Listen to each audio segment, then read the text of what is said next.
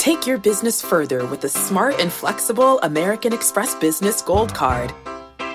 You can earn four times points on your top two eligible spending categories every month, like transit, U.S. restaurants, and gas stations. That's the powerful backing of American Express. Four times points on up to $150,000 in purchases per year. Terms apply. Learn more at americanexpress.com slash business gold card. With Fidelity Wealth Management, a dedicated advisor can work with you on a comprehensive plan to help you reach your wealth's full potential. Plus, you'll have access to specialists in estate planning strategies. So you're not just growing and protecting your wealth, you're sharing it. More at fidelity.com slash wealth. Investment minimums apply. Fidelity Brokerage Services LLC, member NYSE SIPC. Welcome to the Jill on Money Show. It is Friday, March 24th. Mark, we haven't spoken since the Federal Reserve meeting. And as you had guessed way back when last week, when in the middle of a financial banking anxiety attack, you said, ah, they're still going to go a quarter of a point. You really were very sure. And look, you were right. A quarter of a percentage point is what they did. 4.75 to 5% is amazing actually, when you think about it. Do you know that just over a year ago, I looked this up? March 16th, 2022, that was the first rate increase. So in just over a year, we've gone from zero to almost 5%. It's shocking, right? Quite the acceleration. But I did, yeah, I thought that they had to raise it. They had to continue raising it because if they didn't, it was just kind of bad optics. I think that would have been interpreted in a very bad way. Yeah. Well, listen, in their comments, they said um, that the banking system is secure. Of course, you'd expect that. Um, when they asked about regulation and supervision, my favorite comment was like Jerome Powell's like, well, that's not, I'm not doing that, but someone's doing that. And he said essentially Silicon Valley Bank, failure of bank management, nothing else. I think also a failure in regulation. I have to be honest and supervision. Come on like the San Francisco Fed, Mary Daly, she's going to lose her job.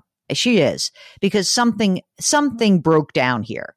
You cannot actually have a bank in your crosshairs and say, oh, you know what? You can't do any acquisitions because your financial controls are so off, but then never mention anything about liquidity. I don't get it.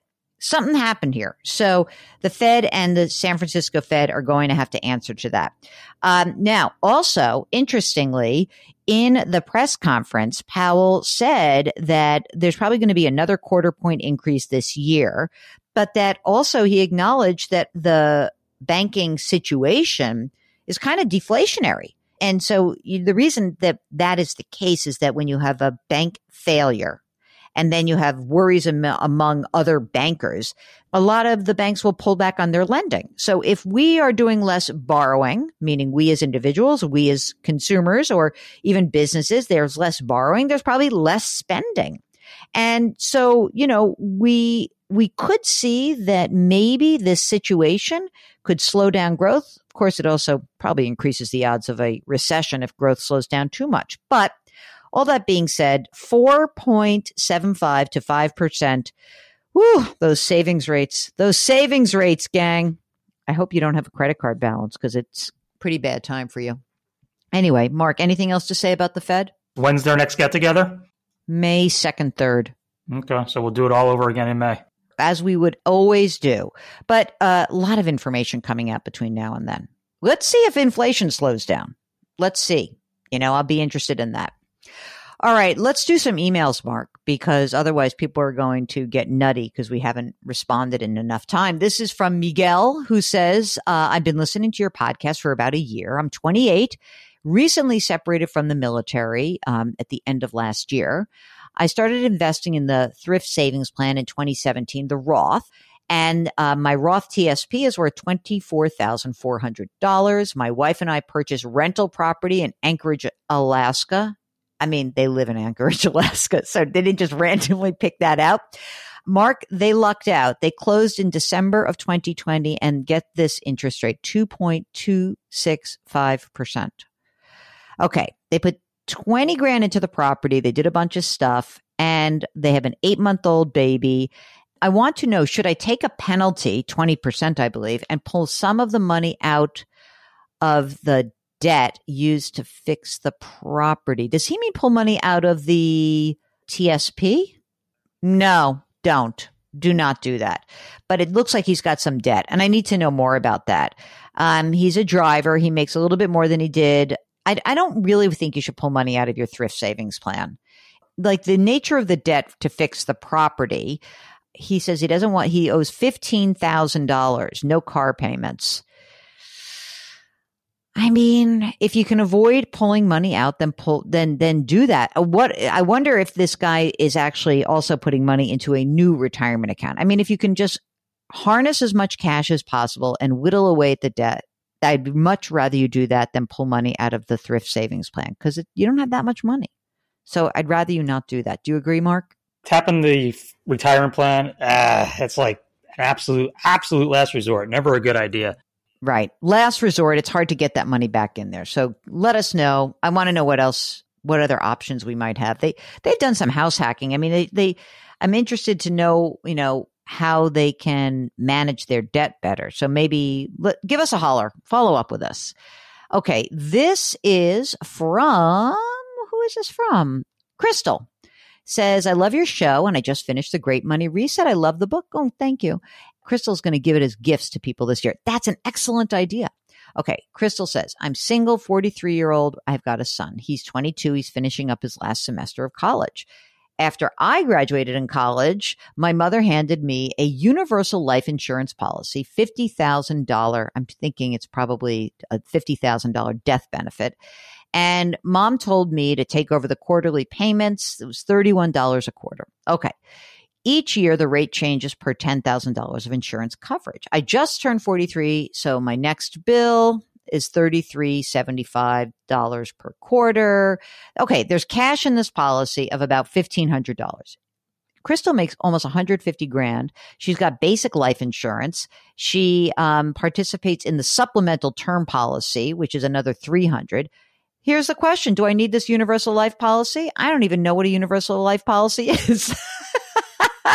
she says, I've been mindlessly paying this policy for 20 years.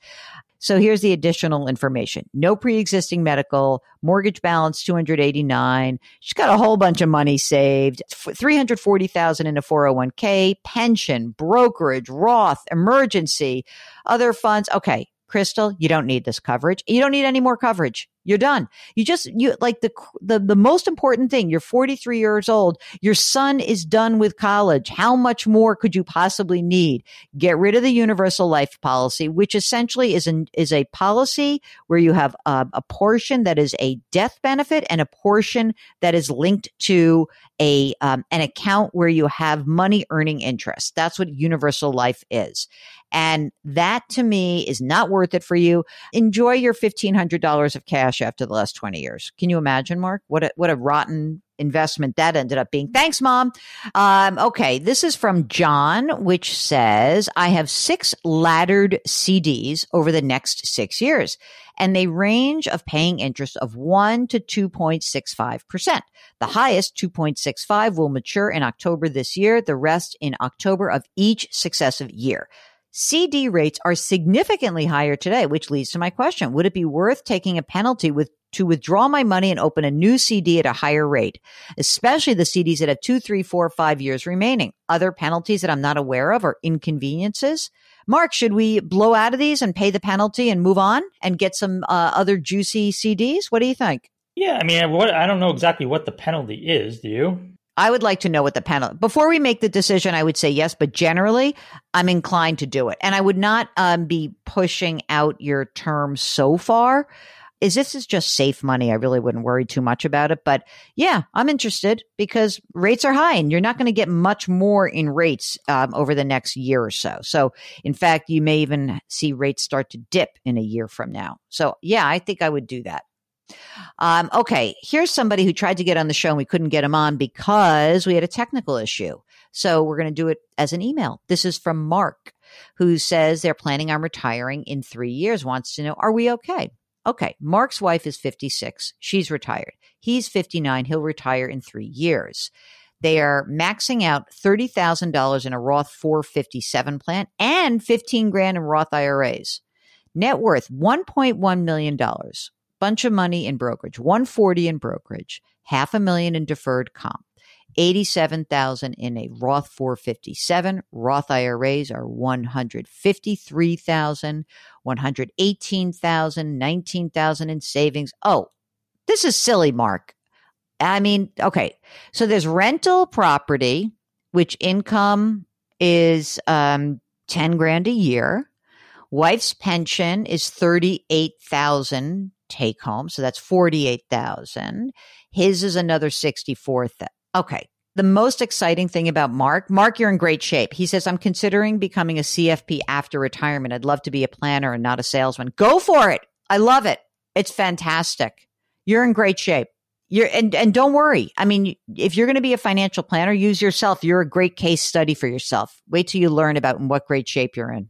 Uh, CG says, I enjoy your podcast. I have a question about paying off my mortgage. Mm, you ready for this? 55 years old, no debt, but two mortgages, one on my primary residence, one on a second home. I also have a rental home, but that mortgage is paid off. By the way, gang, absolutely opposite. You should not actually pay off rental property. You should actually have a mortgage on rental property because it works better when you do. Or whatever. It's already done. Okay. Max out my Roth at work. I've got IRAs outside of work I contribute to. I'm now at a level where I'm not eligible to contribute to a Roth IRA outside of work. I make too much money. So, $300 monthly that I used to contribute to that account. What do I do with it? I was thinking I should pay down one of my mortgages for the $300. Don't do it. Don't do it. I don't know how, unless your mortgage rate is really high, please do not do this. Really. It, it is unnecessary. I just feel like in this case, it's just, you know, if you're going to do it, you're fine. You're going to do it, but like it's better not to do it. How about that? In general, unless there's some compelling reason why your mortgage rate is really high or something, I don't know. I wouldn't do it. All right. And last for this Friday pod is a lovely message from somebody who liked the story about Sam. You know what, Mark? At my book party, it was so nice because um, somebody came up to me. One of my nieces came up to me and also loved this story. I don't know if you guys remember this. Sam was the former football player turned trainer who was trying to think about his next path forward, right? And like what he was going to do. He's a young guy. So the, here's a message uh, from Weber who says, this is just a note to say thank you for talking with Sam, the football player, on the air. It's inspirational to hear everything he has done at the young age of 29. Wow. I loved the advice to talk to his training clients about their careers. My legal assistant moved away about five years ago, and I mentioned this to my personal trainer, and he was interested in the job. We discussed at length and decided it would be a good fit. He has an English degree. His passion is training, and I only need part time help with my law practice. His position has evolved to legal assistant paralegal, and we both couldn't be happier with the decision to work together. My friends think it's hilarious that my personal trainer is also my paralegal. Thanks for all you do. The story really touched my heart. Isn't that cool, Mark? I like that story. I mean, I was just trying to think if my personal trainer, I could do anything with him, but probably not. He's very curmudgeonly, my personal trainer, and he is mad at me because I have not been, you know, very good for the last year. I've been very bad, actually. You never know. It's a good thing to just talk to people about what's going on. That's the thing to me that, like, the moral of the story is the people who you think might be I don't know, like you never know. Like you, the people you think, oh, they're doing one thing and not another. You never know where where some person is going to turn around. You never know where the person in one part of your life is good for some other part of your life. So it's kind of cool, right? I, I love that story. I feel good about it. Um, all right, Mark, are we done for a Friday with all that drilling in the background? It's time for Friday happy hour. Okay here's the most important thing to consider right now. We are in the heart of tax season and so many of the questions that you guys are asking have to do with planning, with converting retirement assets, with maximizing your tax situation.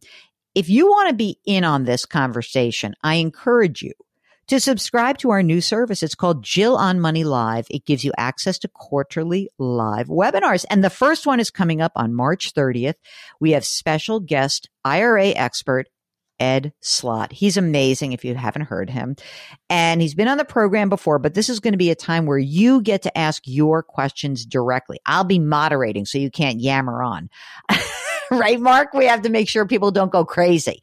Um, Ed's time is limited. 7 p.m. on March 30th. And if you want to join us, you have to subscribe to the new service, Jill on Money Live. You'll find that on our website at jillonmoney.com. Just click the contact us button if you've got a question. We'd really love it if you could join us. And of course, you can buy the book, The Great Money Reset all the links right there on the website. Okay, it's Friday. Time for some business. Mark is the executive producer, Mark Talercio. You know, I talk about him as if you guys all knew this, but like he's more than an executive producer. I feel like you need a you need a better title, Mark. Like you're the chief operating officer of Jill on Money. You like you make everything run and it's amazing and I'm very grateful for that. Karen Kranick, also grateful for Karen. She is our web queen. Our music is composed by Joel Goodman. We're distributed by Cadence 13 please, if you would, put your hands metaphorically on someone's back. Someone needs a little, uh, little, little gentle nudge on the back just to be knowing that someone else is there. It's a nice feeling. Change your work, change your wealth, change your life. Thank you for listening. We'll talk to you tomorrow.